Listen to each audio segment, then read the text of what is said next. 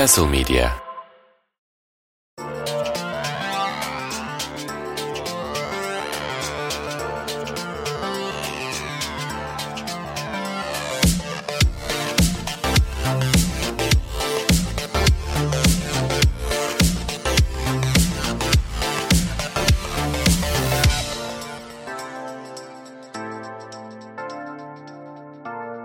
Castle Medya'dan herkese merhabalar. Gölgede ve Güneşte'nin yeni bölümüne hoş geldiniz. Bu hafta programımıza katılımıyla bizi çok mutlu eden bir konuğumuz var. Ben kendisine nispeten eski zamanlardan, yazıhane döneminden aşinayım. Keza güncel olarak Sokrates Podcast bünyesindeki İngiliz haftasından da kendisini tanıyıp bilmeniz mümkün. Sevgili Güner Çalış bizimle beraber. Güner hoş geldin abi. Merhaba abi hoş bulduk. Hoş geldin Güner. Hoş bulduk. Bir son dakika. Güner'in yanında ise evet ya çok güzel bir ekleme oldu. Halı sahaya çağrılan son dakika çağrılan adam gibi buradayız. Pijamalarımızı çektik ama o şekilde. Evet. Ayakkabı değil. varsa gelirim abi diyorsun. Aynen. Evet, Güner'in yanında da her hafta olduğu gibi sahip olduğu deneyimi uzun uzun sıralamayacağım ancak kariyer özetindeki en önemli ayrıntıya dikkat çekmek istediğim bir isim var. Ayvalık'ta yaşayan Onur Özgen bizimle. Onur sen de hoş geldin Hoş abi. bulduk. Onur gazete duvarda abi dün gördüm bunu. Bir bio alanı var. Onur Özgen kimdir diye. Açıklamanın son bölümünde Ayvalık'ta yaşıyor ibaresi var. Beni aşırı mutlu etti. Yani şey izlenimi veriyor işte böyle hani dinleyenler de hızlıca bakabilir. İşte BJK TV, içerik editörlüğü, tüm o kaosla ilgileniyor, podcast yapıyor falan filan ama yine de yani Son- sonunda Türkiye'de o hayhuyun merkezi olan evet o hani bu hayhuyun merkezi olan İstanbul'da da işi olmuyor. Yani bunlarla ilgileniyor ama Ayvalık'ta yaşıyor abi. Yani ona göre bu adama gelin falan gibi muazzam bir final var orada. Okuduğunuzda siz de hissedeceksiniz. Abi ilk defa hissedeceksiniz. bir biyografi yazmam gerekti istediler. Hani şöyle bir baktım başkaları ne yazmış. Genelde en sonda nerede yaşadıklarını belirtme ihtiyacı hissetmiş insanlar. ben de vardır bir bildikleri herhalde diye düşünüp şey yaptım yani O- kopya o- o- çektim. Ama şu an o zaman Ayvalık'ta değilim abi. bu arada Antalya'dayım. İşte işte bak işte görüyorsun. Kıyı- Ya, af buyur ben o formata aşina değilmişim demek ki. Ben ilk sende gördüm çok hoşuma gitti abi. Ben de yazacak olsam kesin ekleyeceğim. Çeliktepe'de yaşıyor falan gibi. Onur kıyıdan uzaklaşmıyor mu pek? Değil mi Onur? Genelde Ne, kıyı. ne- neyden uzaklaşmıyorum? Kıyıdan diyorum. Hani Kıyıdan, aynen. Kıyı insanıyım. doğru, doğru. Ben Denize Nihat Güven efendim. Güner ve Onur'la birlikte haftalık futbol sohbetimize bir haftalık aranın ardından tekrar başlıyoruz. Bu arada az önce yazıhane demiştim. İşte yine o yazıhaneden aşina olduğumuz bir başka isim Gölgede ve Güneşte'nin çekirdek kadrosunun Avrupa'ya bakan yüzü diyeyim sevgili Fikret Özer. Bu haftalık bizimle olmayacak. Kendisinin son bir iki haftaki macerasından anladığım şey şu abi. Yurt dışında taşınma işi şu TLC kanalındaki içeriklerdeki gibi olmuyor.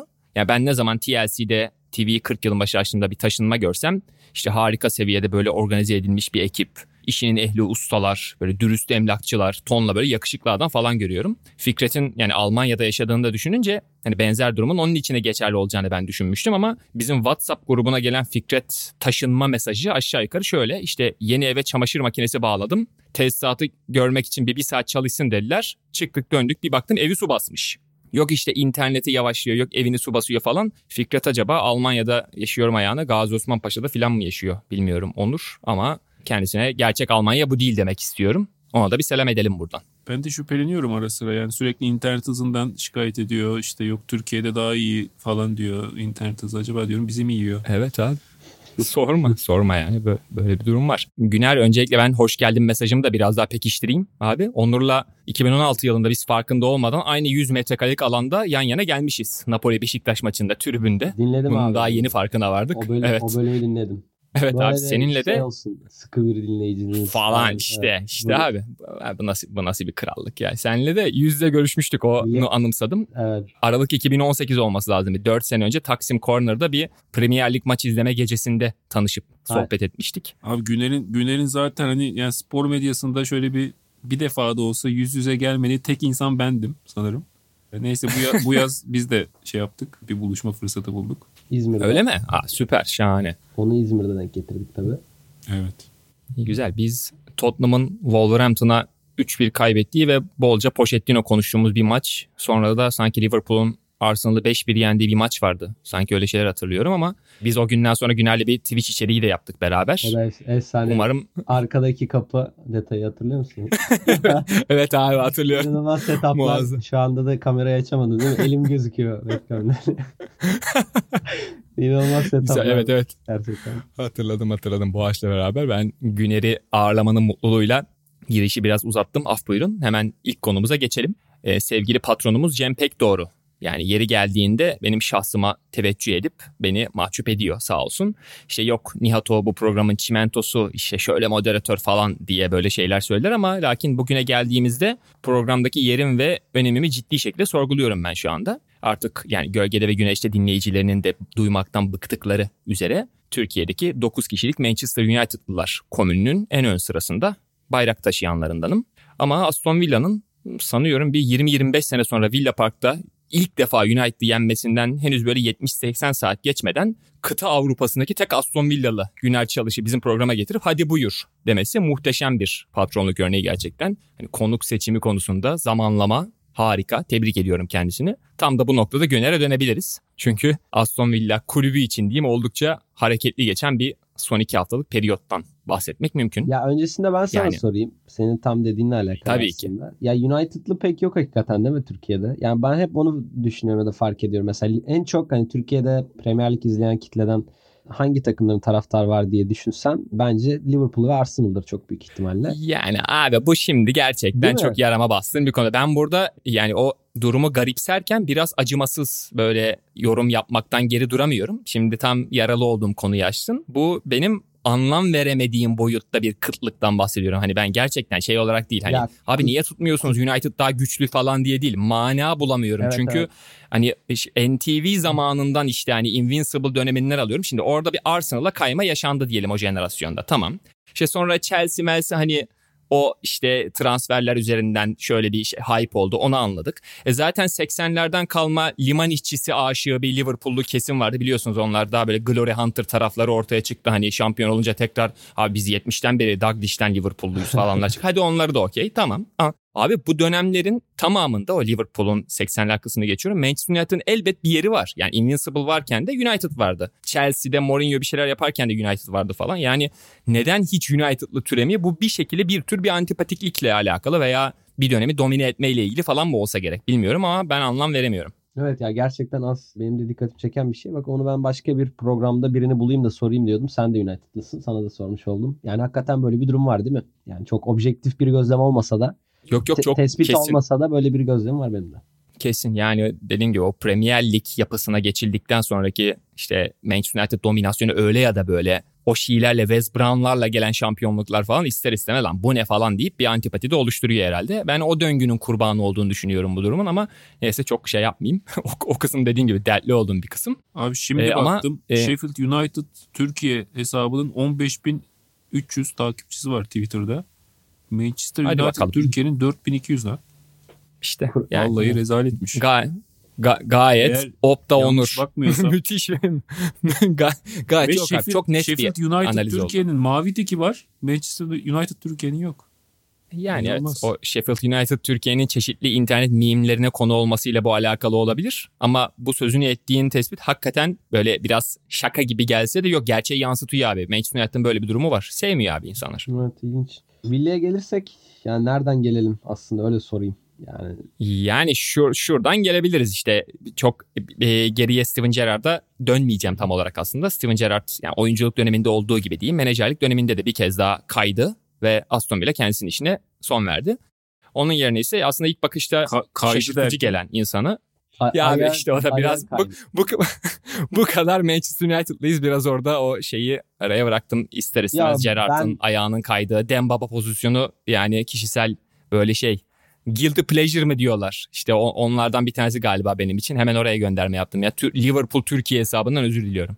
Ya evet Liverpool'lu dostlarımız var. Ben de o yüzden biraz daha böyle kırıcı olmamaya çalışıyorum ama açıkçası ben de çok sempatik yaklaşmıyordum Gerard'a. Ondan rahat olabilirsin yani. Çok şey yapmana gerek yok. Yok abi ben, ben ben dediğim gibi biraz önceki United'lı konusuna girmeyecektin dedim ben. O herhalde beni çok rahatsız ediyor. Ondan olsa gerek. Ama yani ilk bakışta dediğim gibi şaşırtıcı gelse de biraz hem Aston Villa'daki mevcut ortamı hem de kişisel hikayesini dikkate alacak olursak çok da şaşırılmayacak bir şekilde Unai Emery geldi. Hı hı. Şimdi Manchester United üzerinde kara bulut taşıyan bir kulüp olmayı çoktan zaten geride bıraktı malum. Artık şöyleki bahtsız bedevi seviyesinde bir organizasyon. Ve yani bu son dönem kısmetsizliklerini iki tane daha yeni evet. halka eklendi. Şey, Yakın zamanda bir şey söyleyeyim ama şey oldu. E, ha, pardon. Yani Villa'nın da hakikaten United'da şansı tutmaz. Yani ben de gidip hani böyle şey diyecek değilim de 2000'lerden beri işte Villa Park'ta tribündeyim falan diyecek biri değilim de hani hakikaten şeyi biliyorum yani ben de onun farkındayım. Yani United hiçbir zaman yenemez Aston Villa.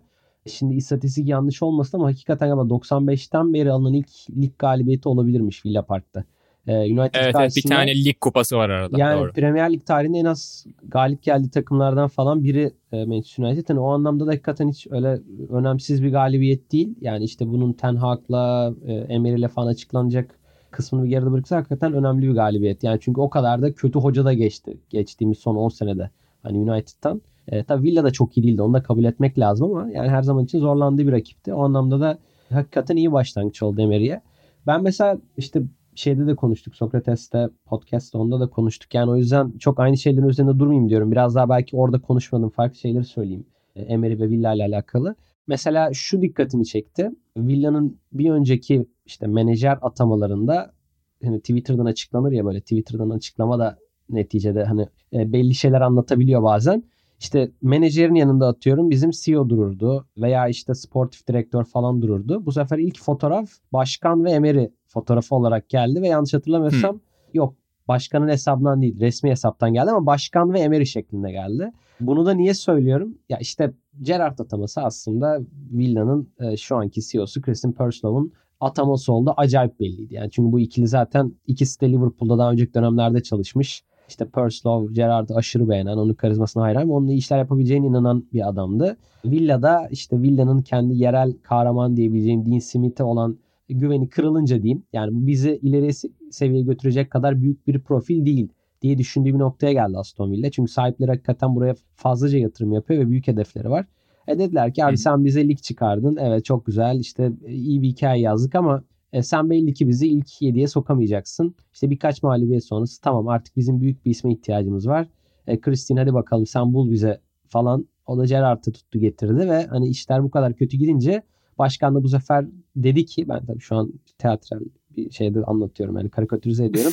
evet artık tamam ben devreye giriyorum ben getireceğim falan deyip hakikaten başkanın tercihi oldu ve işlerin biraz farklı bir noktadan bakıldı bence ortada Emery konusunda. Ama abi ilk izlenim çok iyi ya. Yani bence hakikaten taraftar ve kulüp çok sahiplendi hocayı. Yani bunda tabii Gerard'la alakalı o kötü sürecin de etkisi büyük ama diğer yandan da Unai Emery hakikaten büyük bir hoca yani. yani. Çok şeyler başarmış bir hoca ve hani bu büyüklükte bir hocanın e, villanın başına gelmesi de bence taraftarı epey heyecanlandırıyor öyle söyleyeyim.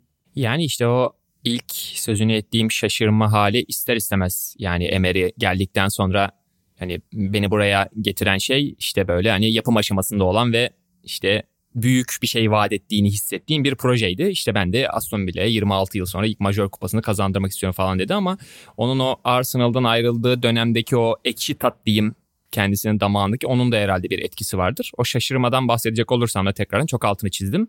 Yani ilk senesinde 2020-2021 sezonu herhalde Villarreal'de yani 7. oldu diye hatırlıyorum. UEFA Avrupa Ligi'ni aldı. Kariyerinde 3. defa aldı bu arada. Hı hı. Ardından geçen sezon yine ligde 7. oldu. 2 sene üstte 7.lik vardı ve Şampiyonlar Ligi'nde grup aşamasından sonra Juventus'u ve Bayern Münih'i eleyip yarı final oynadı. Yani bunlar acayip başarılar. 6 milyon euroluk bir bonservis bedeli ödendi herhalde. Potter'ın 25 milyon eurosundan sonra biraz ucuz geliyor tabii bunlar ama evet, evet, yani şey bonservis Evet abi o bonservisten de bağımsız yine de Allah Allah niye oldu ki diye bir soru ister istemez soru işareti benim aklıma gelmiş. Newcastle'ı da daha henüz çok uzak sayılmayacak bir geçmişle reddetmişken. Hı hı. Yani tek şey yapan benim kafama en oturan şey biraz düşünmeye başladıkça kendi kendimi ikna ettim demiştim ya. Hı hı. En bana hmm dedirten konu da işte böyle sanki Arsenal ve görece Paris Saint Germain döneminde sanki en üst seviye takımlar için diyeyim.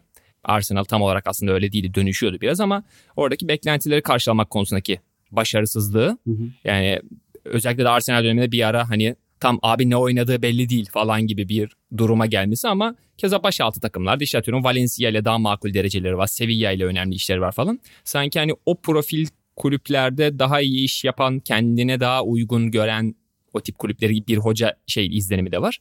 Tüm bunları ve Aston Villa'nın abi biz para harcamak istiyoruz. Bizim de sonuçta Mısırlı bir sahibimiz var. Biz seneye yine yürüyeceğiz bu transferde diyen kulüp olduğunu da düşününce bütün parçalar bir araya geldiği zaman o ilk etaptaki o şaşkınlığı aşıp aslında uyuyor bunlar bu hikayeler birbirine diye de aklından geçirdim. Benim için de şey oldu yani izlenim. Ya ben biraz buradan Onur'a da pas atmaya çalışayım bir yandan. Mesela şöyle bir durum da var. İngiltere'de futbol oynayan, bunu tadan mı diyeyim nasıl yani futbolu deneyimleyen popüler tabirle kişiler genellikle buraya geri dönmek istiyorlar. Yani bu Onur'a şuradan pas verecektim. Mesela Slaven Bilic de böyleydi. Yani orada futbol oynadı ve daha sonra bir hakikaten İngiliz futboluna çok büyük bir sevgi, saygı beslediğini hep görüyordun mesela. E, Emery'de de şöyle bir şey oldu. Bir önceki açıklamaları, daha önce verdiği röportajları falan baktı şunu görüyorsun. Yani ben İngiltere'ye geri dönmek istiyorum. Orada tekrar kendimi kanıtlayacağım. Çünkü işte Villarreal'le sen yarı final bile oynasan, çok önemli başarılar kazanmışsın. Avrupa'da kupa bile kazansan aslında kendini kanıtlamak istediğin mecra arena bir antrenör için veya bir futbolcu için açıkçası Premier Lig oluyor. Emery de kendini tabii ki şu anda atıyorum e, işte Arsenal Chelsea seviyesinde kanıtlayamayan biri olduğu için belki de onun bir altındaki profildeki bir takımla tekrar başlayıp kendini burada görmek istiyordu. Aston Villa'nın çok cazip bir teklif olmasının en önemli sebeplerinden biri de bu ve hani bir yandan da Premier Lig'in gerçekten ne kadar büyük bir çekim gücü olduğunu hala gösteriyor bence Emery'nin bu tercihi. Çünkü e, çok daha büyük kulüplere de gidebilirdi açıkçası. Yani sallıyorum şu anda mesela Milan ölçeğinde bir kulübe gitse sen şaşırmazsın herhalde. Ama Aston Villa'ya da gelebiliyor. Tabii. Onun en önemli sebebi de bu açıkçası. Ee, şeyi karşılaştırmış galiba gelmeden önce La Liga ile Premier Ligi. İki ligi şu an dünyanın uzak ara en iyi ligi olarak tanımlamış. La Liga için bu söylenebilir mi bilmiyorum ama yani evet. B- bence hayır şu an. Yani 2010'larda kesin öyleydi ama Ha bir de abi ben şunu da söyleyeyim. Biraz belki alakası bir yere getireceğim de. Ben mesela Premier Ligi evet çok seviyorum, çok izliyorum ama biraz şöyle bir durum da var. Yani ben bu ligi biliyorum. Yani biraz da açıkçası bir şeyin üzerine gittikten sonra hani oradan devam etmeyi seviyorum. Yani hayatımdaki diğer alanlarda da böyle çok dağılmamayı istiyorum. Hani bir alanda uzmanlaşayım. Uzman yani üzerine düştü çünkü şeyler çıkarabiliyorsun gibi geliyor bana. Diğer türlü hepsinde az az bilip yüzeysel kalıyorsun gibi. Yani ben işte 2000'lerin başında NTV döneminde Premier Lig izlemeye başladım. Çok hoşuma gitti. Çok sevdim. Devam ettim. Bundan ibaret. Hani benden önceki jenerasyonlar için mesela atıyorum sallıyorum. Emre Özcan için bu belki İtalya'ydı. İşte 90'larda büyüyenler için mesela İtalya'nın çok daha önemli bir lig olduğunu görüyorsun. Hı hı. 2000'lerin ortasında bir dönem o Ronaldinho'lu işte Barcelona'lı yükseldiği dönemde mesela La Liga çok popülerdi hatırlarsınız belki yine. Yani şeyi seviyorum aslında. Abi herkes Premier Lig izlemesin. Yani bu şey anlamda değil. Bana kalsın anlamda demiyorum da. Yani herkesin hakikaten ilgilendiği bir lig olsa e, biraz daha açıkçası tırnak içinde sevimli olabilir. Ya atıyorum işte Fikret Almanya ile ilgileniyor. Tam orada yaşadığı için belki ama başka türlü de olabilirdi. Ama şöyle oluyor yani Premier Lig'in bu kadar çekim gücü olması biraz da yaptığı marketingle alakalı. Hani sen dedin ya La Liga gerçekten o kadar güçlü mü diye. Abi baktığında La Liga'dan çıkan kulüpler Avrupa'da çok başarılı aslında. Yani Premier Lig'de oynanan oyun kadar iyi mi falan orasını bilemem ama Premier Lig'in sunduğu Evet, ürünle da, şey da daha çok ürünle alakalı. Premier Lig'in sunduğu ürün çok iyi. Yani şöyle düşün. ikiniz de çok ne bileyim iyi bir peynir yapıyorsunuz, iyi bir yoğurt yapıyorsunuz ama birinin ambalajı çok güzel, sana çok güzel bir şey sunuyor. Online satıyor, işte ucuz falan. Instagram'da paylaşıyorsun. Daha böyle bir havalı bir şey oluyor. Ya biri de dümdüz sana veriyor önüne koyuyor çat diye. Yani. Yani öyle bir şey var ama aslında ikisi de aynı kalitede. Gibi düşünebilirsin bence. Premier Lig ve diğer ligler arasındaki bir anlamda farkı. Ya Premier Lig o anlamda uçtu gitti.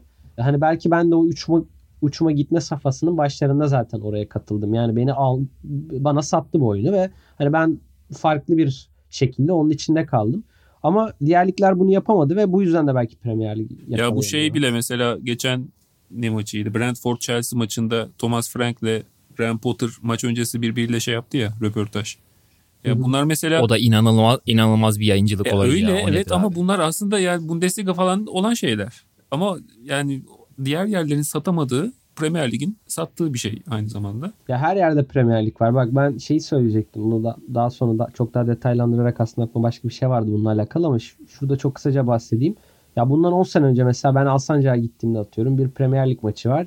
Abi işte açabilir miyiz dediğinde bir mekanda mesela ne oluyordu? Adam diyordu ki hayır abi Akisar Spor bilmem ne maçı var. Şu an millet bunu istiyor bu kalacak. Ya da yani ne Premier Ligi falan diyordu. Bu şaka değil yani böyle. Hani Manchester Arsenal maçı var ama işte Akisar Spor Bursa Spor maçını izliyorsun o sırada. Yani öyle bir değeri vardı.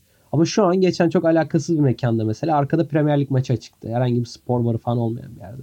Yani bu bile bence hani Premier Lig'in ne kadar popülerleştiğini ve hani popüler kültür imgesi haline geldiğini gösteriyor bana göre. Bundan 10 sene önce de popülerdi ama şu an çok çok daha popüler. Ve bundan belki 5 sene sonra işte Amazon Prime'ın alışı belki işte bu Facebook'un yayın işine girişi vesaire derken çok çok farklı bir yere gidecek. Ve hani dolayısıyla artık orada oynanan oyundan falan çıkıyor mevzu. Hani zaten futbol da oraya gidiyor. Yani artık saha içinde olan biteni falan konuşmuyoruz. Yani çok farklı şeyleri konuşuyoruz. Bir de Ee, şey abi tabii. şimdi bir, bir bahsettiğim mekanda atıyorum gündüz maçı Türkiye'de ne vardır atıyorum Ankara gücü Kasımpaşa. Yani Hı hı.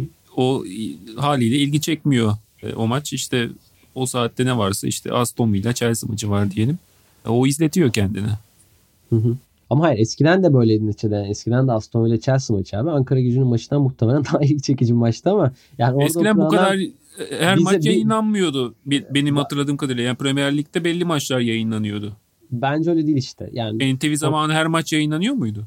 Hayır, hayır. NTV zamanı değil de ondan sonra Dijitürk evet. Yok, ya de- zamanlar başka Abi, canım. Hani ben kendi 90'lı Evet, evet. yıllar ya da 2000'lerin başındaki kendi Yo haklısın. Ben de seçmece maç hatırlıyorum abi. hatırlamaya Ama işte çalıştım. bak benim, benim bahsettiğim şey farklı. Bundan sadece 10 sene öncesini söylüyorum. Mesela Lig TV'de yayınlandığı dönemden bahsediyorum. Dijitürk'te.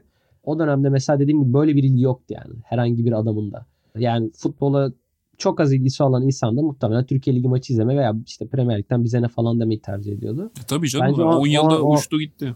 O anlamda bile büyük bir fark oldu. Ya öyle bir durum öyle bir durumda var yani. Bir yandan. Yani şeye de katılıyorum bu arada. Az önce dedin ya işte mesela La Liga takımları Avrupa'da daha başarılı. E, Şeyde de konuşmuştuk sanırım. E, Yanlış hatırlamıyorsam Nihat. İşte Premier Lig takımların hani kendi içlerinde çok yüksek bir tempoda oynadıklarını ama Avrupa'da işte bir İspanyol takımıyla karşılaştığında Evet. bu İspanyol takımlarının artık nasıl denilebilir eriştikleri taktik düzey o temponun bir şekilde eritilmesini sağlıyor diye konuşmuştuk. Gerçekten böyle bir gerçeklik var. ya, Ama işte ya İngiltere abi şöyle bir şey oluyor. Yani başka bir yerlerde bir şeyler üretiliyor. İngiltere çok güçlü olduğu için daha sonra bunu satın alıyor. Yani bu şeyler gibi startuplar gibi de düşünebilirsin. Yani sen bir şey üretiyorsun. Ondan sonra gidiyor Facebook onu satın alıyor. Aynısını yapmış oluyor. Yani, yani Emery'i de öyle değerlendirebiliriz abi. Şimdi yani bir Hayır şöyle İspanya'nın İspanya'nın bir orta seviye takımından ama yani şey böyle Avrupa kupaları falan olan bir takımından Premier Lig'in orta seviye takımına de- denilebilir mi? Daha alt seviyeye yakın bir takım bile denilebilir belki şu an için. Aston Villa için bilmiyorum yanlış bir tanım olur mu?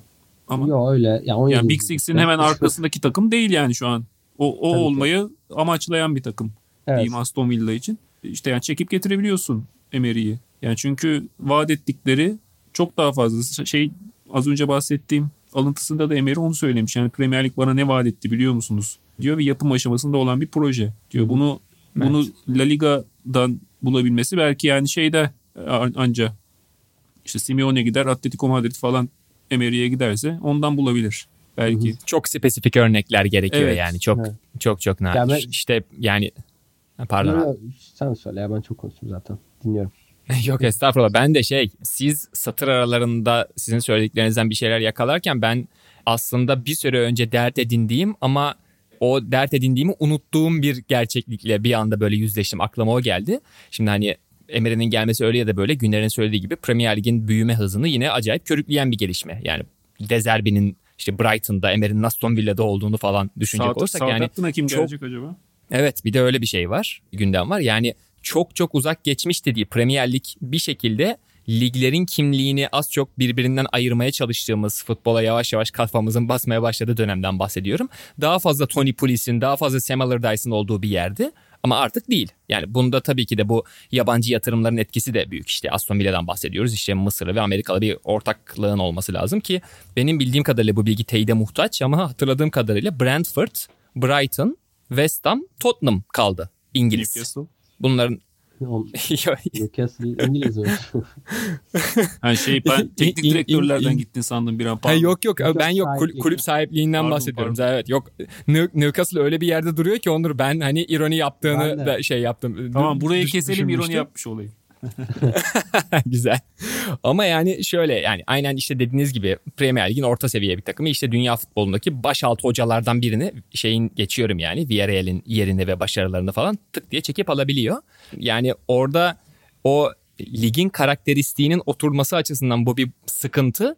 Ama yine işte günlerin söylediği gibi işte size anlatırken anlatırken arada ben de puzzle'ı kafamda birleştiriyorum. Yani atıyorum Unai Emery şu anda bu sezonun kalanında 10 tane öyle bir maç oynayacak ki öyle 10 maç oynayacak ki diyeyim işte 2 United, 2 City, Arsenal'la bir tane oynayacak Liverpool maçları falan.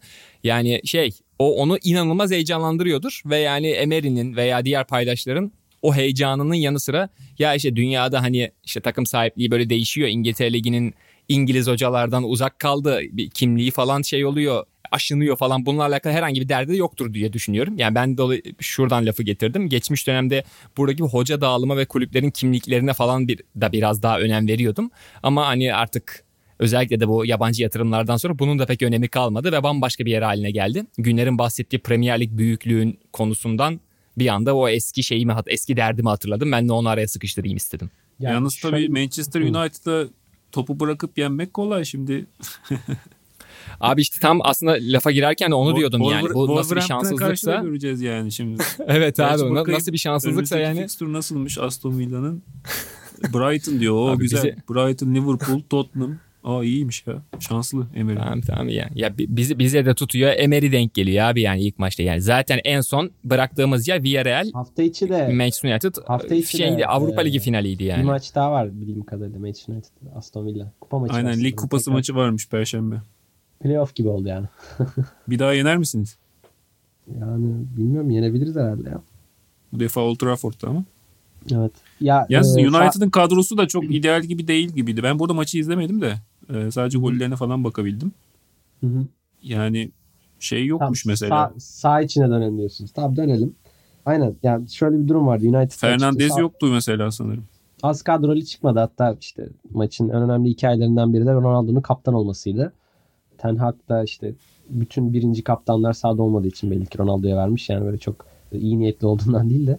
E, Ronaldo da maçta Minx'te bayağı bir güreşti bir noktada sahanın bir maçın bir anında. O da maçtaki yani tüm yaptığını özetler bir şeydi aslında. Çok da bir şey if- ifade etmedi yani çok sade bir şey ortaya koyamadı. Ya maç biraz da açıkçası şey oldu. Evet yani iyi bir başlangıç oldu. Az da iyi bir tat bıraktı. Bunları bir kenara bırakırsak çok da bir şey ifade etmeyen bir maçtı bence iki taraf açısından da. Yani şöyle senin birini istediğin gibi e, United aslında çok da ideal bir kadroyla çıkmadı. Epey yedek kadroyla çıktı. Diğer yandan Aston Villa'nın golleri çok erken geldi ve hani mesela ikinci gol zaten direkt free kick'ten yani oyun içinde olan bir gol değil. Ee, ve o hızlı başlangıçta açıkçası oyunu biraz başka bir noktaya götürmüş olabilir. Karşısındaki rakibin de zayıf olduğunu düşünürsek. Yani o anlamda yani böyle gümbür gümbür gelen bir galibiyet değil. Evet güzel bir galibiyetti ama e, hani çok da abartmamak gerekiyor olabilir. Ama onun dışında benim dikkatimi çekenler Villa'ya dair ilk maç itibariyle beklerin geride konuşlanışı oldu. Mesela ben bir pozisyonda işte topu çizgide bir oyuncu aldığında aa herhalde Keş falan dedim mesela. Matt Keş daha kendi yer alanındaymış. Bu mesela Gerrard döneminden bana göre en büyük fark. Çünkü ben önceki podcast'ini söylüyordum hep. Gerrard döneminin en önemli özelliği iki bekin sürekli çizgide oluşu, sürekli genişliğin onlardan verilişi. Geri kalan bütün takımın da merkezde oluşuydu ve inanılmaz kısır bir takım haline gelişti Aston Villa'nın. Topu orada alanlar hep bekler oluyordu ve işte mesela elinde Leon Bailey gibi çok iyi bir kanat oyuncusu varken atıyorum sen onu bayağı sıkıştırıyordun içeriye. Hani bu maçta Bailey'nin mesela topu kenarlarda alışı, kenar oyuncularının gerçekten kenarlarda konuşuyorsa takımın biraz daha geniş bir halde oynaması. Kağıt yani üzerinde 4-2-2 çıkmış sanırım Aston Villa doğru. Evet yani yani Villarreal'de son dönemde kullandığı 4-4-2'ye benzer diyeceğim ama 4, yani 4, benim değil ya. Gö- 2 kim? Öndeki Evet. O zaman benim önümdeki şey yanlış. Yani şöyle Douglas Luiz ile Dan Donker'in önünde bir şekilde Buendia ve Ram, Ramsey vardı senin en, önündeki en şey Bailey odur diye Watkins düşünüyorum. görünüyor bende. Ha, Bailey Watkins yani o şekilde dizmiştir yani şey, diye şey yapıyorum daha düşünüyorum ama. Böyle kanatlarda Bailey'nin topla buluştuğunu söyleyince ilginç geldi de şey. O zaman bu ya çok şey, şey değil. Güvenilir bir şey değil yani. Jacob Ramsey çok başarılı. Ben zaten en sevdiğim oyuncu yani açıkçası takımda. Acayip bir maç oynadı. Orada bence Jacob Ramsey bu maçta şeydi yani sağ iç gibi oynadı mesela ya da iç oyuncusu gibi oynadı. Ben biraz daha 4-3-3 gibi diyebilirim yani. Dan Donker çapa biraz daha Douglas Luiz daha serbest. Şey gidip geliyor zaten. Jacob Ramsey. Buendia Bailey de kanatlarda merkezde Watkins diyebilirim açıkçası ama bilemedim. Dinye'nin frikik golünde Martinez'in payına ne diyorsun? Evet enteresanmış. Evet ben de video, videoyu yeni gördüm ben de. Evet. Ya bilmiyorum ne kadar etkilidir tabii de. Yani biliyorsun bazen onlar iyi iş yapıyor diye de sonuçta. Rakip rakip kalecinin topu görmesini engelleyecek bir pozisyona getiriyor sanırım şey barajı. Evet evet santim santim talimat vererek yani burada da tabii Manchester United'ın Aston Villa'nın sıralamasından falan bağımsız yani Unai Emery gibi işte son o sözünü ettiğim az önce bahsettiğim Villarreal United Avrupa Ligi finalinden önce kaç 25 tane Manchester United maçı izledim falan deyip psikopat gibi maç özelinde analiz yaptığı çok aşikar olan Emery'e karşı orta sahaya Eriksen ve Van de Beek'i koyması e, Ten Hag Hoca adına da bu maç özelinde bence eksiği yazar. Evet. Zaten dediğim gibi bir Aston Villa'nın genel olarak zaten reaksiyon vereceği bir dönem. E, Emery'nin bu tek maçlar özelinde, finaller özelindeki öyle ya da böyle ustalığını diyeyim az çok hani dünya futbolu da biliyoruz. Dolayısıyla ben e, Ten Hag'dan daha başka türlü bir plan, A planı beklerdim. O benim için ayak kırıklığı oldu Abi maçta. başta Ronaldo'lu bir başlangıç planı hiçbir şekilde ideal değil yani United için artık. Ya sen zaten kafadan zorlanması oradan başlıyor diyorsun yani her şeyin Yani. öncesinde. O da apayrı bir dert. Yani evet villa kısmı Em, böyle. Bilmiyorum ilerleyelim mi? Çok mu burada kaldık? İsterseniz diğer konunuza geçelim. Evet, devam edebiliriz. Zaten açıkçası ikinci ve son bölüm diye bir geçiş yapabiliriz burada. Çünkü bugün ikinci konu olarak ve ikinci son konu olarak bir süre liğine bizim gölgede ve güneşli olarak ara verdiğimiz yere kendimizi arıyorken olmaktan korktuğumuz yere yani Süper Lig'e biz dönelim istedik bu hafta. Şöyle bir kısa bir tur yapabiliriz ve Galatasaray Beşiktaş derbisinden hatta başlayabiliriz. Şimdi şöyle onlara pası atarken şuradan gireyim. Şimdi hoca değişikliği münasebetiyle evet biraz daha Beşiktaş tarafından başlayabiliriz ama hani Valerian İsmail'i göndermeye geçtim. Hocayı gömeli çok olduğu gibi geliyor böyle. Öyle bir izlenim oluştu yani bende. Henüz daha iki haftalık bir süreden falan bahsediyoruz belki ama yani Beşiktaş Valerian İsmail'i göndererek nelerden vazgeçmiş oldu aslında bu konuşulması gereken bir konu. Ama yani ben biraz daha sanki nasıl söyleyeyim tabii ki de Onur kendi karar, karar verir diyeyim ama o kısmı daha sormadan ben Şenol Hoca geldikten sonraki bu iki hafta ve daha nispeten güncelde kalacak olursak derbi üzerinden Şenol Hoca'ya dair neler söyleyebiliriz Onur'a sormak istiyordum. Ben de pası böyle atabilirim. Ya açıkçası benim beklediğim gibi biraz oldu şey derbi. Yani çok fazla bir beklentim yoktu bu maçtan. Zaten yani son yıllarda İstanbul derbilerinde iç sahada oynayan takım genellikle kazanıyor. Bunu bu sene Beşiktaş biraz bozdu. Zaten İsmail'in, Valerian İsmail'in göreve devam edememesinin sonuç anlamında en büyük nedenlerinden biri de buydu. Üst üste 3 büyük maç. Tabii şeyi de Başakşehir'i de bunu dahil ediyorum. İçeride kazanamayınca. Oyun anlamında da geriye gidişler başlayınca bence Valerian İsmail'in kendi vaat ettiklerini artık sahada görememeye başlamıştık. Ama yani bunun nedeni ne diye sorarsan tabii ki kendimce verebileceğim cevaplar olabilir. Ama ben şeyi hiç hatırlamıyorum. Hani bir medyada hocaya maç sonlarında böyle bir soru veya işte antrenman önce öncelerinde oyuna dair bir soru sorulduğunu ve hocadan bu anlamda bir cevap alabildiğimizi hiç görmedim ki basın toplantılarında teknik direktörlerin neler söylediğine çok dikkat eden biriyimdir. Doğru anlayabilmek için. Dolayısıyla yani şey Valerian İsmail döneminde oyun anlamında o Beşiktaş'ın geriye gidişinin nedenleri neydi? E, sadece bu dışarıdan gözlemler yapabiliriz. Bence şeydi yani esas neden bir personel değişikliği. Yani o işte son transferin son döneminde yapılan tırnak içinde fırsat transferleri. Beşiktaş'a da hiçbir takıma iyi gelmediği gibi Beşiktaş'a da iyi gelmedi. Başta Deli Ali olmak üzere daha sonra işte Joseph de Souza'nın takıma dönüşü. Sakatlıktan sonra hiçbir şekilde kendini toparlayamaması. Yani bu şeyin Beşiktaş'ın merkez orta sahasının bir türlü merkez üçlüsünü bulamamasını oyundaki geri gidişin esas nedenlerinden biri olduğunu düşünüyorum. Ama belki daha da başlıca neden artık oyuncularla hoca arasında bir bağ kopması olmuştu galiba. Yani bunu son Hatay maçının sonunda hem hocadan gelen oyuncuları suçlayan açıklamalar hem işte Vegors başta olmak üzere oyunculardan oyuna yönelik eleştirilerden bunu net olarak anlayabildik. Yani artık oyuncuları bir şeye ikna edemiyorsunuz zaten başka bir şey konuşmaya da gerek kalmıyor. Belki de en önemli şey bu teknik direktörlük işinde yani çok fazla taktiksel detaylara boğulabiliyoruz yorumlamaya çalışırken bazen ama yani çoğu zaman temelde çözümler ya da sorunlar çok daha basit olabiliyor. Yani Beşiktaş'taki sorun da bence artık hocanın oyuncuları kendi fikrine ikna edememesi idi. E sonunda işte Şenol Güneş beklenen oldu. Yani artık sezon başından beri gelmesi isteniyordu, çağrılıyordu. Kulüpte başkan da daha fazla bu çağrılara, baskılara dayanamadı, direnemedi ve görevi getirdi. Ümraniye Spor maçıyla başladı. Çok ideal bir maçtı iç sahada. Onur bir şey sorayım mı? Kesiyorum. Aha. Şenol, Şenol Güneş mesela üçüncü olursa ne olur Beşiktaş'ta? İyi kötü anlamda söylüyorum. Yani şimdi öyle bir durum da var bence de o yüzden. Şimdi Galatasaray'da da aynı durum var. Beşiktaş'ta da aynı durum var. Yani hocalar şampiyon yapmak için geliyor takıma sanki ve hı. sanki o hedefin gerçekleştirememek çok büyük bir yıkıma sebep olacak. Ya atıyorum Başakşehir'de bu yok mesela.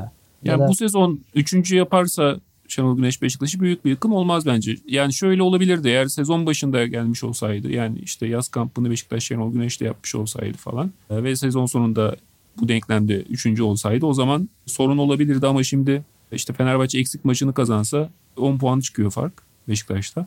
Hani önünde Başakşehir gayet iddialı. Hani Galatasaray zaten iddialı bir kadro kurmuş durumda. E, Trabzonspor hala kendini toparlayamasa da kağıt üzerinde iyi bir kadroya sahip. Önündeki takımlar da son derece güçlü görünüyor. Hani buradan sezon sonunda bir üçüncülük bence Şenol Güneş'e çok büyük eleştiriler getirmez. Yani kendisini bir sonraki sezona atar diye düşünüyorum. Ben bilmiyorum. Çünkü bu sene sanki pek çok takımda var bu. Yani dediğim gibi başta Galatasaray Beşiktaş olmak üzere yani kesinlikle şampiyon olmak üzere kurulmuş. Buna göre Galatasaray üzerinde evet yani. Ya kesin Beşiktaş'ın da sezon başında öyleydi Ya- ama şimdi hani bir değişiklik gerçekleşti ve e, biraz geriye de düştüğü için takım. Dolayısıyla artık ne taraftarların ne medyanın Beşiktaş'tan bir şampiyonluk beklentisi olduğunu pek sanmıyorum ben. Ya bir- biraz için. da ondan diyorum ya. Bence o hedeften çok uzaklaştırdılar. Şenol Güneş oraya ne kadar getirebilir veya işte yani bir şey var sanki. Anlam boşluğu var gibi şu an. Yani Beşiktaş'ın ne yapmak istediğine dair, neye Evet hedeflediğine dair. kesinlikle kesinlikle abi. Yani son benim gazete duvardaki Galatasaray Beşiktaş derbi yazısında da Beşiktaş üzerinde o tespiti yapmaya çalıştım. Beşiktaş'ın bir arafa sürüklendiğini. İşte ama Beşiktaş zaten aslında Sergen Hoca'nın son dönemi itibariyle düşünecek olursak Avrupa'da duvara çarpmasının ardından aslında yine zaten bir arafa düşmüştü. Biraz daha farklı bir formda olsa da ve tam o noktada Ceyhun Kazancı ve onun fikri üzerine mutabık kalan insanların Valerian İsmail hamlesi sanki o Güner'in az önce bahsettiği şampiyon olmak için kurulan takım veya şampiyon olma sürecindeki ilk sezon falan bu ayrımlar bu tip böyle nüanslar diyeyim. Bunun manifestosu her neyse sene başına yönetim tarafından daha iyi dillendirilmeliydi madem öyle Evet. durumu Ya ben var. kendi, yani kendi adıma şunu söyleyebilirim. Beşiktaş'ın sezon başında işte Valeri İsmail'le planları falan hani bu sene mutlaka şampiyon olacağız gibi bir şartlanması yoktu abi. Ama bu dışarıya ne kadar bu mesaj iyi verilebildi? Bence çok kötü verildi. işte tam bundan bahsediyorum yine işte yine taraftarın şampiyon olacağız falan.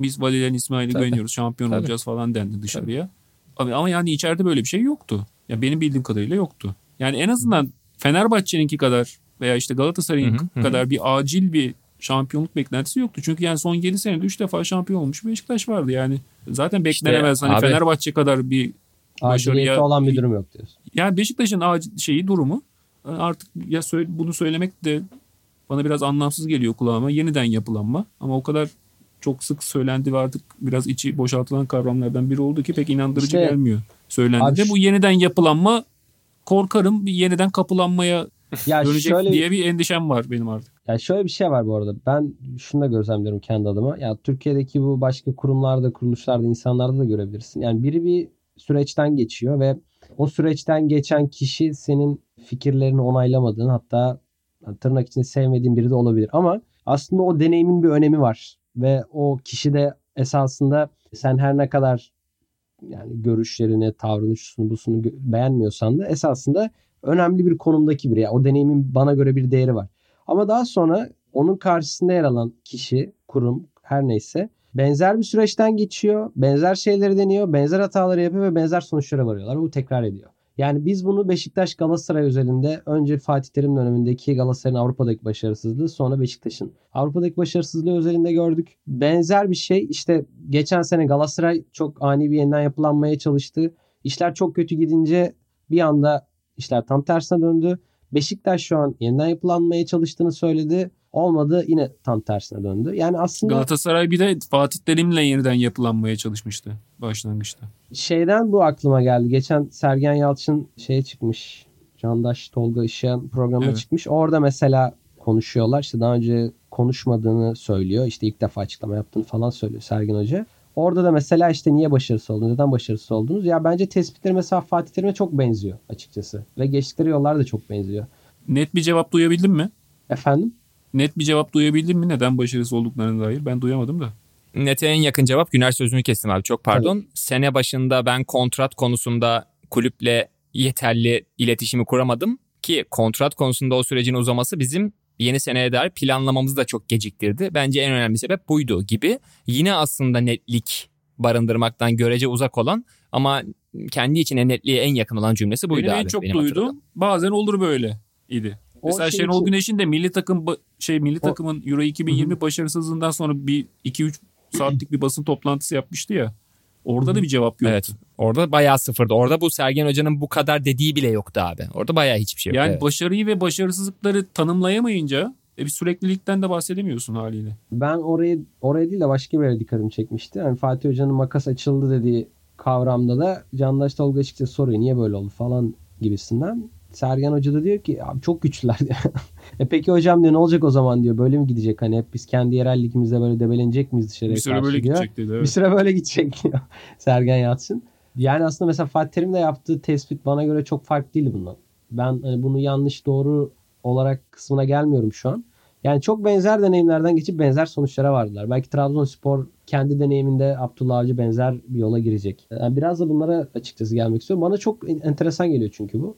Ee, hani büyük kulüplerin yeniden yapılanamaması da bence biraz böyle. Yani bak Beşiktaş gör Galatasaray yeniden yapılanamadı. Neden? Yani büyük kulüp dediğimiz o kulüplerin kendi içinde bir çok ani reaksiyonu oluyor. İşler biraz kötü gitmeye başladığında sizin o antrenörü, o fikri, o getirmek istediğiniz ideolojiyi orada tutabilmeniz çok güç. Yani dolayısıyla sizin aslında vakit kazanabilme gibi bir lüksünüz yok büyük kulüplerde. Dolayısıyla yeniden yapılanma olacaksa ya bu biraz daha işte benim sevdiğim bir söz Brandon Rodgers'ın sözü. Hem uçağı uçuracaksınız, uçururken uçağı inşa edeceksiniz. E, Ya da biraz böyle arka plandan gidecek. Çok fazla sözünü etmeyeceksiniz bunun gibi. Çünkü biraz düşmeye başladığınız zaman zaten siz yapmak istediklerinizi gerçekleştiremiyorsunuz. E, Katılıyorum bu tarz, dediğine. Bu tarz kulüplerde. Katılıyorum ama işte bunun sonucu Şenol Güneş olunca da artık yani, yani Ama işte Şenol şöyle- Güneş, şöyle Şenol oluyor. Güneş bu arada yani Beşiktaş'ın tarihinin en başarılı iki hocasından biri. Ben Ya şö- direktörlüğünü de şöyle düş- gayet şöyle yeterli düşün abi. buluyorum. Sorun Şenol Güneş değil burada. Ya şöyle düşün abi. Bir siyasi figür geldi. Ortalık çok kötü oldu. Yani çok radikal bir figür seçilir yani. Hani böyle olur ya. Hani bu kadar kötü bir sonuç aldığında da bu kadar sert bir tepkiyle karşılaşıyorsun. Hani Galatasaray'da Beşiktaş'ta olandan bahsediyorum. Aslında bu kadar sert bir tepkiyle karşılaşmamak için de belki bu kadar düşmemen gerekiyor. Onu anlatmaya çalışıyorum. Yani o anlamda aslında kulüplerin de birbirlerinden alacakları, öğrenecekleri çok fazla şeyler var. Yani Fenerbahçe'nin yaptığı yanlışlar var, Galatasaray'ın var, Beşiktaş'ın var, işte Trabzon'un da var falan ama kulüplerde her yeni gelen yönetici sanki ye- yeni baştan başlayıp e, ben her şeyi biliyorum, benim istediğim gibi olacak deyip ondan sonra benzer süreçleri yaşayıp benzer hataları yapıp benzer yerlere varıyorlar. O bana enteresan geliyor açıkçası. Hani Galatasaray'da Beşiktaş'ta o anlamda son yılların iki başarılı kulübü aslında baktığında son 5 senenin, son 10 senenin. E, hatta 2010'ların aslında en başarılı iki kulübü yani Türkiye'de. 4 şampiyonluk Galatasaray, 3 şampiyonluk Beşiktaş. Evet ama Bir ikisinde de şu an Başakşehir ve Trabzon işte iki defa girdi oraya. ama yani baktığında yeniden yapılanan ve biraz arafta olan iki kulüp görüyoruz. Enteresan bence o açıdan. Böyle söyleyeyim. Yani ben en ideal diye bunu söylemiyorum ama ideale en yaklaşan çözümün Brandon Rodgers'ın benzetmesi üzerinden gidecek olursak biz bu uçağı in- inşa etmek istiyoruz şu an itibariyle. Bu uçak şu an yerde henüz de havalanmadı. Havalanacak şu an inşa ediyoruz mesajının verilmesinden geçtiğini düşünüyorum. Yani şundan bahsediyorum. Feda döneminde Beşiktaş'ın açıkladığı manifestoda taraftar tarafından ilk etapta birebir sahiplenilip ya işte e, tamam biz başımızı öne eğip bunun 5 senelik bir proje olduğunu düşünerek o maça gidelim izlenimi yaratmadı. O dönemde zaten hatırlıyorum Söylenilenler, konuşuluyordu yani. söylenilenlerle yapılanlar gene bir birbirine tutmadı. O dönemde de tutmadı. Tabii tabii, tabii. yani hem taraftar onu sahiplenmedi tamamıyla ve tamam ya biz biraz daha sakin olalım bunun proje olduğunu inanalım demedi. Herkes ya Beşiktaş ne fedası kardeşim Beşiktaş şampiyonluğa oynar dedi. Hem de daha sonra oradaki o dezenformasyon yönetime de yansıyıp aslında vaat edilenler de yapılmıyor oldu. Bunların tamamını şu yüzden söylüyorum. Hani ben diyorum ya Valeri İsmail geldiğinde Beşiktaş'ın rotası yönetim tarafından daha net çizilebilirdi. Bu duruş dışarıya daha iyi yansıtılabilirdi. Yani Sampdoria maçından 4 saat önce hocanın arkasında izlemek zaten burada bir sıkıntı var demek gibi bir şey oluyor. Yönetim orada daha iyi bir pozisyon alabilirdi. Bunun zorluğunu da feda döneminin anımsadığı kadarıyla gözümün önüne getiriyorum. Bu öyle yönetim bir açıklama yapacak web sayfasından ve böylece rota çizilmiş olacak. Bu kadar basit değil. Okey. Ama öyle ya da böyle yine de çözüme en yakın olan seçeneğin ben bu olduğunu ve dolayısıyla o anlam karmaşasının günlerin bahsettiği o anlam boşluğunun Valerian İsmail ilk geldiği andan itibaren zaten oluştuğunu ben düşünüyorum. Ceyhun Kazancı ile beraber yaptıkları o Valerian İsmail, süreç- Şenol Güneş mi, Valerian İsmail mi mevzusu değil bence. Yani e, sadece saha içiyle ilgili bir konu da değil bu. Yani büyük de bir rant kavgası var aynı zamanda kulüplerde. E, ve Beşiktaş bir yola girmişti. Yani nedir o yol kısaca? Yani transferleri menajerler üzerinden yapmayan artık bunu reddeden bir yapı kurulmuştu. Kusursuz bir yapı değil. Pencere değil. Eleştirilme, eleştirilebilecek çok tarafı olan, çok kusuru olan bir e, yapıydı başlangıç itibarıyla. Ama net olarak e, o çizgiyi koyan biz artık kendi araştırmalarımızla, kendi bünyemizde bu transfer işini halledeceğiz diye bir karar kararı vardı Beşiktaş kulübünün. Ben Valerian İsmail'e de onunla birlikte Ceyhun Kazancı'ya da gelen bence çok orantısız saldırıların temelinde bu rant kavgasının olduğunu düşünüyorum. Yani şimdi Beşiktaş o şeye girdik dikkat edersiniz. Yani sezon başında işte Premier Lig takımı yakıştırmaları yapılan Beşiktaş şu an acaba kadro yetersiz mi döngüsüne girdi. Ee, işte Masuaku yollanacak devre arasında işte Delli Ali yollanacak. Yerine şu gelecek bu gelecek. Hani şimdiden yazın daha 12 transfer yapan sanırım 12 transferdi.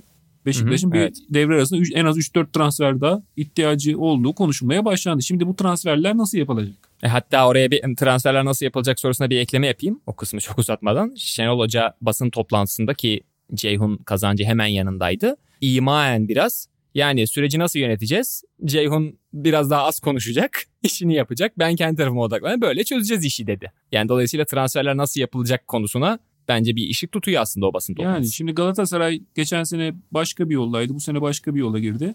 İşte Mertensler geldi, Torreira'lar geldi, yetmedi Icardi geldi falan filan. Yani bu süreçten mutlu olan bazı insanlar da var. Yani işte ben esasen derbi özelinde sağ içi tarafını geride bırakıyorum. O daha ayrı bir konu olur ama hani kulüplerin sahip olduğu yapılarla alakalı olarak Galatasaray'ın ve Beşiktaş'ın son durumu ve nispeten birazcık da Fenerbahçe'nin son durumu ki Fenerbahçe daha iyi bir zemine oturtmuş olarak görünüyor bu durumu. Biraz bunun üzerine gitmek istiyordum. Beşiktaş tarafı ister istemez hoca değişikliği sebebiyle biraz daha uzun sürdü.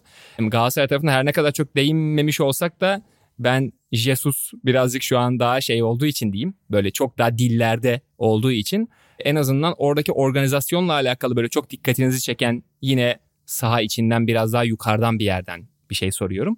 Buraya dair dikkatinizi çeken herhangi bir şey var mı? Sonuçta Fenerbahçe'de kulüp tarihinin en uzun süre şampiyon olamama serisinin sonrasında e, Jesus'u getirdi. Ve şu anda Jesus'un hep saha içinde yaptıkları çok daha fazla gündem oluyor ve organizasyonla alakalı çok dikkat çeken bir şey yok, bir durum yok. Bunu bu merakımı gidermek için soruyorum. Sorunun özeti şu. Fenerbahçe yönetimsel açıdan sizce Beşiktaş ve Galatasaray'dan daha farklı bir şey yapıyor mu şu an? Jesus'un saha içindeki mahirliğinden bahsetmiyorum. Bu yönetimsel olarak biz şu yola girdik sürecinin bir sonucu mudur? Yoksa available durumda olan en ismi itibariyle falan da Jesus'tu. O geldi ve hoca her şeyi götürüyor. Durum bu mu? Oraya dair gördüğünüz bir detay Bence var mı? Iki, Bunu biraz merak ikinci, ettiğim için soruyorum. İkinci söylediğin abi. Yani Heh. yönetim böyle çok acayip bir işte şey son 4 senede Fenerbahçe Ali Koç yönetimi son 4 senede yaptığı hatalardan işte dersler çıkardı ve sonunda işte hı hı. son derece kurumsal bir yapı kurdu gibi bir durum. Bence yok Fenerbahçe'de. Gerçekten yani e, Jorge Jesus e, çok büyük fark yarattı. Yani son maçta mesela başlarında Jesus olmasaydı e, çok büyük ihtimalle o işte şey kırmızı kart, kişiden kırmızı sonra kart e, meselesinden sonra zaten bir öncesinde taraftarlar çok alevlendi biliyorsun Hüseyin Göçek e, aleyhinde Hı, evet. çok ciddi bir şey tepki vardı. Üzerine işte bence yine tartışmalı bir kırmızı kart. Yani net evet hak etti, hak etti Batshuayi atılmayı diyemeyeceğimiz bir pozisyondan sonra bir infial olabilirdi orada. Jesus'un oradaki şeyi tepkisi ilk verdiği hiç hakeme bakmadan Batshuayi'ye yaptığı hareket hani daha dikkatli olmalıydın demeye getirmesi. Yani şey Fenerbahçe'de şu an Jesus sayesinde bütün dikkatler saha içinde bence. Yani şey işte, kaymıyor. Heh. Konsantrasyon başka yerlere kaymıyor. Oyuncuların da kaymıyor. Yönetim de kaymıyor. Yani eğer Jesus olmasaydı burada bence Ali Koç yine dayanamaz. Bir yerde çıkar konuşurdu yani işte bize şöyle şey var, operasyon var. İşte Varda FETÖ'cüler varmış falan filan geçen senelerden gördüğümüz şeyler. Yani onun minvalinde evet. yine Fenerbahçe'yi bozabilecek, dengesinden çıkmasını sağlayacak kelamlarda kesin bulunurdu bence. Yani herkes orada şey tutuyor. Doğru dengede tutuyor Jesus. İşte beni de açıkçası Onur tam yani kapanışı yaparken Gü- Güner'in bu söylediği bende bu pencereyi açmıştı. Hani Güner şey dedi ya aslında Türkiye'de dört büyüğün diyeyim birbirinden öğreneceği hani Evet. olumsuz anlamdaki örnekleri değerlendirip kendini daha iyi duruma getirebileceği çok sayıda case var esasen. Ama şu an hani şey daha anlık sonuçlar Ya bu- falan kulüplerin böyle manifestoları bununla ilgili pek bir derdi olmadığı için o sonuçlar iyi gittiği sürece Hani biz aslında bunu ne yaptık da bu duruma geldiğin sorgulanması bile yapılmıyor ve dolayısıyla birbirinden ders al- almadan sonsuza dek bu dört büyük kulüp serüvenine devam ediyor yönetimsel açıdan. Ben de buna Ya dikkat çekmek Türkiye'de istedim. dört büyüklerde yani bir- birçok futbol kulübünde öyle de büyük takımlar üzerinde konuştuğumuz için büyük bir yönetim boşluğu var abi işin doğrusu. Ve dolayısıyla artık teknik direktörlerinde bu e, aynı zamanda yani sadece saha için değil bu kaotik ortamı da bir yandan yönetebilecek insanlar olması gerekiyor. Zaten işte Galatasaray'ın ısrarla sürekli Fatih Terim'e gitmesi işte Beşiktaş'ın şimdi ikinci defa Şenol Güneş'e gitmesi bundan sonra mutlaka tekrar Sergen Yalçın'a gideceği bir şey olacaktır. Süreç olacaktır. Tabii. Ee, işte Fenerbahçe'nin daha önceki dönemlerde Aykut Kocaman'ı, Ersun Yanal'ı tekrar tekrar e, gündemine almasının hepsinin sebebi yani şey camiaları, kulüplerin yapısını çok iyi bilmeleri ve saha içiyle beraber oralarında e, yönetebileceğine, o boşlukları doldurabileceğine duyulan inanç aslında. Jesus'un yaptığı da aslında tam olarak böyle bir şey ama Jesus bir yabancı. Yani bunu daha önce bir yabancı teknik direktör bir de daha ilk gelir gelmez başarabildi mi diye düşünüyorum. Belki çok öncelerden Derval örneğini sayabiliriz. Güner neler Gelir- bilmiyorum ama. Gelir gelmez çok hemen başarılı olmuyor mu derler. Ya başarılı Bence olmak de. anlamında değil de yani bir etki yaratıyor. Yani Sahip olduğu kariyer isminin de etkisiyle tabii ki. Hani şey mesela işte o dönem tesisleşme konusunda çok kötü kulüpler. Hani Galatasaray'ı o anlamda bir atılım yapmaya ikna ediyor mesela. tabii, Yanlış ama- bilmiyorsam. Evet ama mesela Jesus'un bence öyle bir konumu yok. Yani Jesus gittiğinde burada nasıl bir miras bırakacak dersen bence bir miras bırakmayacak yani. Kazandıkları dışında. Öyle bir hoca değil yani o anlamda söylüyorum. Kurumsallaşma vesaire. Sadece çok büyük bir hocaydı. Acayip. Ya buraya da- gelme buraya Yani- gelmeden önce ben de öyle düşünüyordum ama burada gösterdikleri benim biraz fikrimi değiştirdi abi açıkçası. Abi bence Obradoviç gibi olacak işte. Yani kazandırdı. inanılmaz güzel hatıralar, deneyimler bıraktı. Evet. Yani sonra devam ediyor hayat. Yani Derval'in yaptığı daha farklı bir şey mesela. O anlamda söylüyorum. Örnek açısından dedim. Yani Derval farklı bir yani bir ekol yarattı diyeyim mesela. Yani ya da Galatasaray'da onu istiyordu ve o iki kutup birleşip farklı bir şey ortaya koydular. Yani Fenerbahçe'nin durumunda bence biraz daha farklı bir durum var. Yani bir an önce kazanmak isteyen bir kulüp var ve bunu en iyi yapabilecek hocayla gerçekten karşılaşmış duruyorlar. Bana öyle geliyor şu anda. Yani şöyle söyleyeyim. Ama bu, bundan ibaret daha fazlası değil diyorsun. Ya daha fazla ne olabilir peki sence? Yani ne Ee, gibi? Ya ben, tavırlarını çok bizim ezberlerimizi bozacak nitelikte, kafa açıcı nitelikte buluyorum Jesus'un. Abi o 6 ay sonra unutulur ya. Yani bilmiyorum. Mimlerde kalır, anılarda kalır. Ee, Mümkün tabii mümkün kom- ama komikli tweet atar yani hani o yüzden diyorum. Çok da önemli bir şey olarak değerlendirmiyorum açıkçası kendi adıma. Ya bu adamı değersiz, değersizleştirmek için söylemiyorum bunu. Yani ifade ettiği şey biraz daha farklı bana göre. Yani çok iyi bir hoca ama Fenerbahçe'nin de bence ondan beklentisi öyle bir şey değil zaten. Hani ya öyle bir beklentisi yoktur ama hani ekstra şeyler bulduklarını düşünüyorum ben hocada. ya şöyle bir O şey yap- var. Tek beklenti bizi şampiyon yaptır tabii ki yani yoksa. Ya şöyle bir şey var bence. Birkaç madde ekleyeyim ben de eğer vaktimiz varsa tabii Nihat'a soralım. Çok mu uzattık ya da? Yok yok son kısmı zaten bu şekilde bağlayacağız. Senin eklemelerinle beraber finali yapabiliriz. Eyvallah. Ee, ya önce şunu söyleyeyim. Mesela Emery kısmında e, Nihat da bahsetti. Ben de başka programda bahsetmiştim. Nasıl Emery çok iyi bir uyum sağlıyorsa Villa'ya ne açıdan?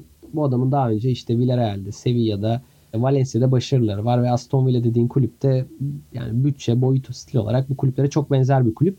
Ee, yani dolayısıyla adam daha önce benzer yerlerde bir şeyleri kanıtlamış olarak geliyor. Yani Jorge Jesus'ta direkt gördüğümüz şey aslında bu. Bu Ali Koç'un da aslında e, üzerine durduğu bir konuydu. İşte puan ortalaması 2'nin üzerinde e, bilmem ne liginde şu kadar başarılı olmuş. Doğru. Yani adam birkaç ligde Brezilya'da, Portekiz'de hatta işte Arap Yarımadası'nda işte en büyük kulüpleri alıp belli bir puan ortalamasını yakalayıp belli bir oyun oynatıp şampiyon olmuş hakikaten. Yani dolayısıyla aslında ne aldığını bilerek alıyorsun. Hani güvenli bir seçim ve hakikaten iyi bir tercih olmuş. Ama diğer yandan şuna bakıyorsun.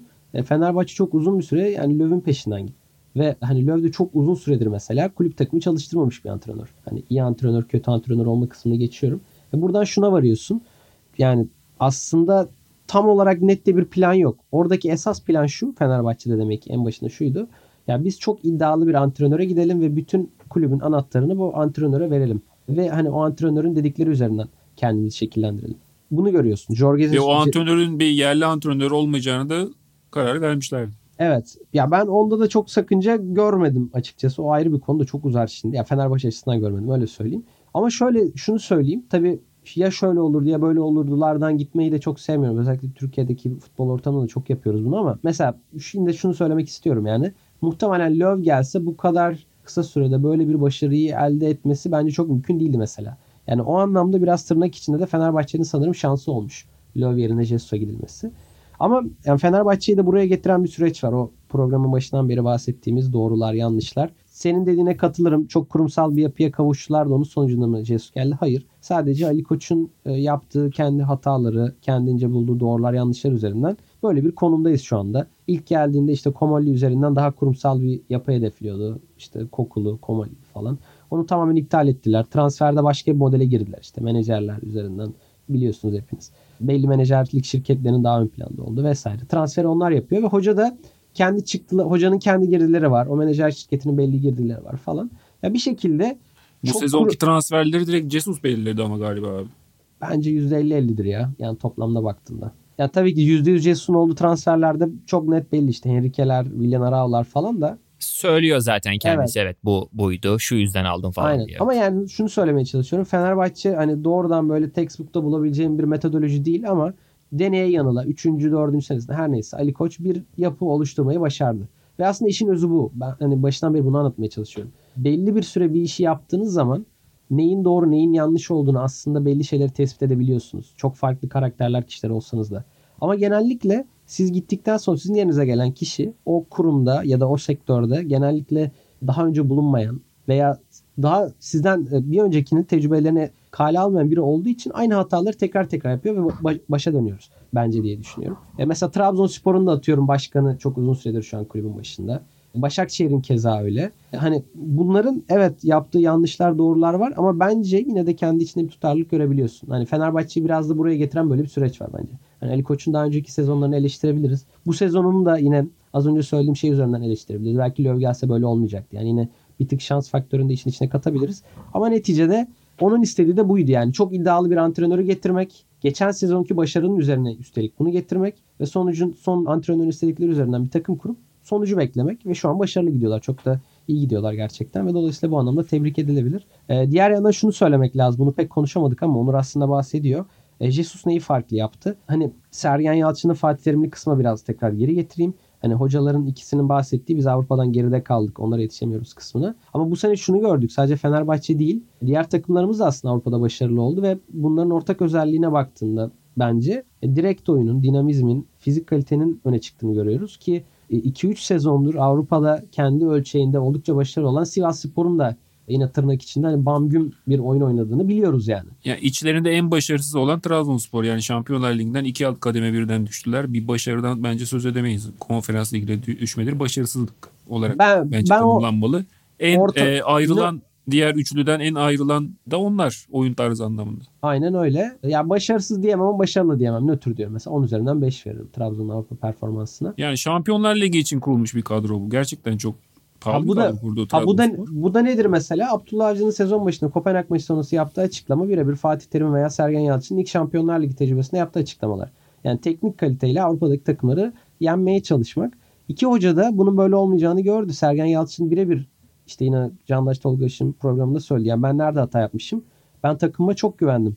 Yani biz kendimiz gibi oynamalıyız diye düşündü. 40 dakika. Abi Dortmund- onda Dort- bence iki açıdan yanılıyor Dort- bizim hocalar. Dortmund'a önde bastın dedi mesela. Evet Ee, evet. Jorge Jesus ne benim, diyor? benim de dikkatimi çekti o. Biz biz biz Açıklama. Avrupa Ligi'ni kazanabilecek güçte bir takım değiliz diyor mesela hala Jorge Jesus. Aynen. Ama yani Fenerbahçe diğer rakiplerle hani kora kor oynayabilecek dinamizme, teknik kaliteye de sahip diyebilirsin belki ama esas olarak dinamizme ve taktik beceriye sahip bir kulüp. Aynen. Hani mesela bizim antrenörlerimizin yerelde kalıp Avrupa'ya çıktıklarında gördükleri buydu. Ha bu antrenörlerimiz de bunu geri çeviremezler miydi? Bence birebir örneğini de gördük. Fatih Terim'in kovulduğu diyeyim sezonda ki Galatasaray Avrupa başarısı. Ligde kötüydü. Neden? Çünkü Avrupa'da oynadığı oyun ligdekine uyumlu değildi. Yani Galatasaray biraz daha işte direkt oynamaya, daha taktiksel bir oyun oynamaya müsait bir kadro yapısına sahipti. Teknik oyuncuları ise çok daha azdı. Ama işte Trabzonspor gibi kurulan, Galatasaray gibi kurulan takımlar teknik or- e, gücü daha güçlü olan takımlar Türkiye Ligi'nde daha başarılı oluyordu. Topa sahip olup bir şekilde sürklese edebiliyordu rakibi. Hani Fenerbahçe'yi o anlamda da öne çıkarabiliriz. Veya genel olarak takımların bu sezonki Avrupa'daki başarılarını bence biraz bu açıdan da görebiliriz. Ve Fenerbahçe'nin yerellikte de yani şu an Başarısı ciddi yüksek. bir başarısı var. Hani şey senin de az önce özetlemeye çalıştığın o hani fiz- fiziksel kalite Avrupa'da başarı getiriyor ama işte geçen sene Galatasaray'ın durumu o teknik kalite yeterli olmayınca bu, bu defa yerel ligde tökezleyebiliyorsun. Fenerbahçe'nin e, net olarak hani bir fiziksel yoğunluk takımı olduğunu söyleyebiliriz ama bu durum onlara Süper Lig'de de bir dezavantaj şu ana kadar Ya orada yaşatmadı. Bu anlamda da Fenerbahçe'nin başarılı olması bu sezon bir paradigma değişimi getirebilir beraberinde. Ben Beşiktaş'tan da açıkçası Beşiktaş'ın da bu sezon başında Valerian İsmail'le gösterdiği Öyle bir beklenti Evet, vardı bir değil mi? beklentim vardı. Hı hı. Beşiktaş onu yapamadı. E, o veya bu sebepten artık girmeyelim tekrar oraya. Ama Fenerbahçe şu an sezon sonuna kadar bunu götürebilecek gibi duruyor. Açıkçası Ya. benim Hı. bu anlamda da başarılı olmasını dilediğim bir süreç yaşanıyor şu an Fenerbahçe. Ya geçen sen de attı mesela Çağdaş Atan da benzer bir açıklama yapmış. Yani biz pas oyunu hocası olarak Evet. biliniyoruz ama bir sene ara verdik ve teknik ekibimize baktık ki artık daha direkt oynayan bir takımız falan diye açıklama Hı. yapmış. E Galatasaray'da Okan Buruk bu dönüşümü yapmaya çalışıyor. Başarılı başarısız tartışılır. Yani Galatasaray'ın oyun sisteminde bence biraz şu an sorunlar var ama hani ne oynamak istediğini en azından çok net görüyorsun. Yani Okan Buruk'un önceliği pas oyunu değil bir an önce direkt bir şekilde karşı kaleye. artık işte Ee, Yunus Akgün mesela kenara geldi. Yerine farklı bir Raşitsa girdi. Son maçta Barış Alper'i gördük yine ters Evet. kanatta. Yani bu an Bu söylenilene çok hizmet eden Bu, hamleler bu doğru. anlamda bir paradigma kayması olduğunu da görüyorsun. Ya bir anlamda evet Sergen Hoca'nın, Fatih Hoca'nın dediği doğru. Yani evet Avrupa'dan geride kaldık ve bunu kabul etmemiz gerekiyor. Bu çok net. Bunun çok ciddi ekonomik sebepleri var. Ama o kadar da geride kalmamışız galiba. Onu da hem Galatasaray'ın geçen sezonki başarısı, Sivas Spor'un yaptıkları ve bu sezon e, kulüplerimizin yaptıklarını görünce e, orada bizim de bir açıdan yani fikir anlamında da geriye düştüğümüzü gösteren bir örnek bana göre. E tabii bir kademe düşüşünden de bahsetmek lazım abi. Tamam bu sene başarılıyız. Küçümseyelim demiyorum ama bu başarının ortaya çıkmasının ana nedeni hani Türkiye'de çok farklı işlerin yapılması, işlerin çok olumluya gitmesi değil. Konferans Hı hı. ligi diye tam da bizim seviyemize uygun bir UEFA'nın bir turnuva icat etmesi oldu. Ya O, o da var tabii doğru. Ama yani şuraya bağlayayım. Toparlayayım artık. Gece uzattık. Yani bu tüm başarısızlıklar çok daha güzel bir biçimde insanlar birbirine aktarabilse diyeyim. Sadece medyadan bahsetmiyorum. Yani illa medyada konuşulması gerekmiyor. Yönetici olarak, yönetici konumdaki insanlar da bunları daha iyi okuyup belki algılayabilseler diyeyim. Belki bu aşamaları biraz daha hızlı geçeceğiz. Yani Beşiktaş bir kere bu başarısızlığı yaşadıktan sonra Galatasaray belki bu hatayı yapmayacak bir daha veya Fenerbahçe yaptıktan sonra belki işte Trabzonspor yapmayacak ama dediğim gibi her gelen e, bir de kendi tecrübe etmek istiyor. bir de ben deneyeyim diyor. İşte evet benim Ee, dolayısıyla da böyle böyle görüyoruz veya daha sonra işte bir anda böyle aynı anda hepsi birlikte bir paradigma kayıyor. Başka bir şeye dönüşüyor. Bu sefer o kabul ediliyor falan. Ve böyle gidiyor. Yani yabancı antrenörlerden yerli antrenörlere geçişte biraz böyle olmuş. Yani önceleri hep yabancı antrenörlerin ön planda olduğu birikmiş. Sonra yerler kazanmaya başladıkça bu sefer olay yerlere kaymış falan. Yani neden belki Jesus bunu da bunu da değiştirecek belki. Evet yani olabilir. Ee, böyle bir durum var. Fenerbahçe çok iyi gözüküyor deyip bu sezon bağlayayım. Ee, Galas Galatasaray'ın da işi zor yani. Öyle söyleyeyim. Yok benim benim bağlamak iyi çalışacağım yer aslında son en son senin geldiğin yerde Güner. Çok teşekkür ederim. Ağzına sağlık. Yani ben büyük kulüplerin bu sözünü ettiğin deneme yanılma konusu- konusunda özellikle de ekonomik parametrelerle beraber pek fazla deneme yanılma şanslarının kalmadığı oldukça barizken hala da birbirlerinden doğru örnekleri almamasını garip karşılıyorum. Bunda Jesus'un gelmesinden tut da işte o son Fatih Terim sürüncemeli döneme de dahil. Ben de tam bunu söylemek istiyordum aslında. Tekrar teşekkür ederim diyelim. Güner abi ağzına sağlık. İyi ki geldin. Tekrardan bekleriz diyeyim. Teşekkür ederim ben de konuk aldığınız için. Fikret'e de tekrar geçmiş olsun diyelim. Daha iyi bir vesileyle gelsek iyiydi tabii. Evet evet Fikri'ye de geçmiş olsun diyelim. Onur senin de ağzına sağlık abi. Eyvallah. Teşekkürler. Bu haftalık Gölgede ve Güneşte'den bu kadar. Gelecek hafta yeni bölümde tekrar görüşmek dileğiyle dileğim efendim. Hoşçakalın. Hoşçakalın. Hoşçakalın.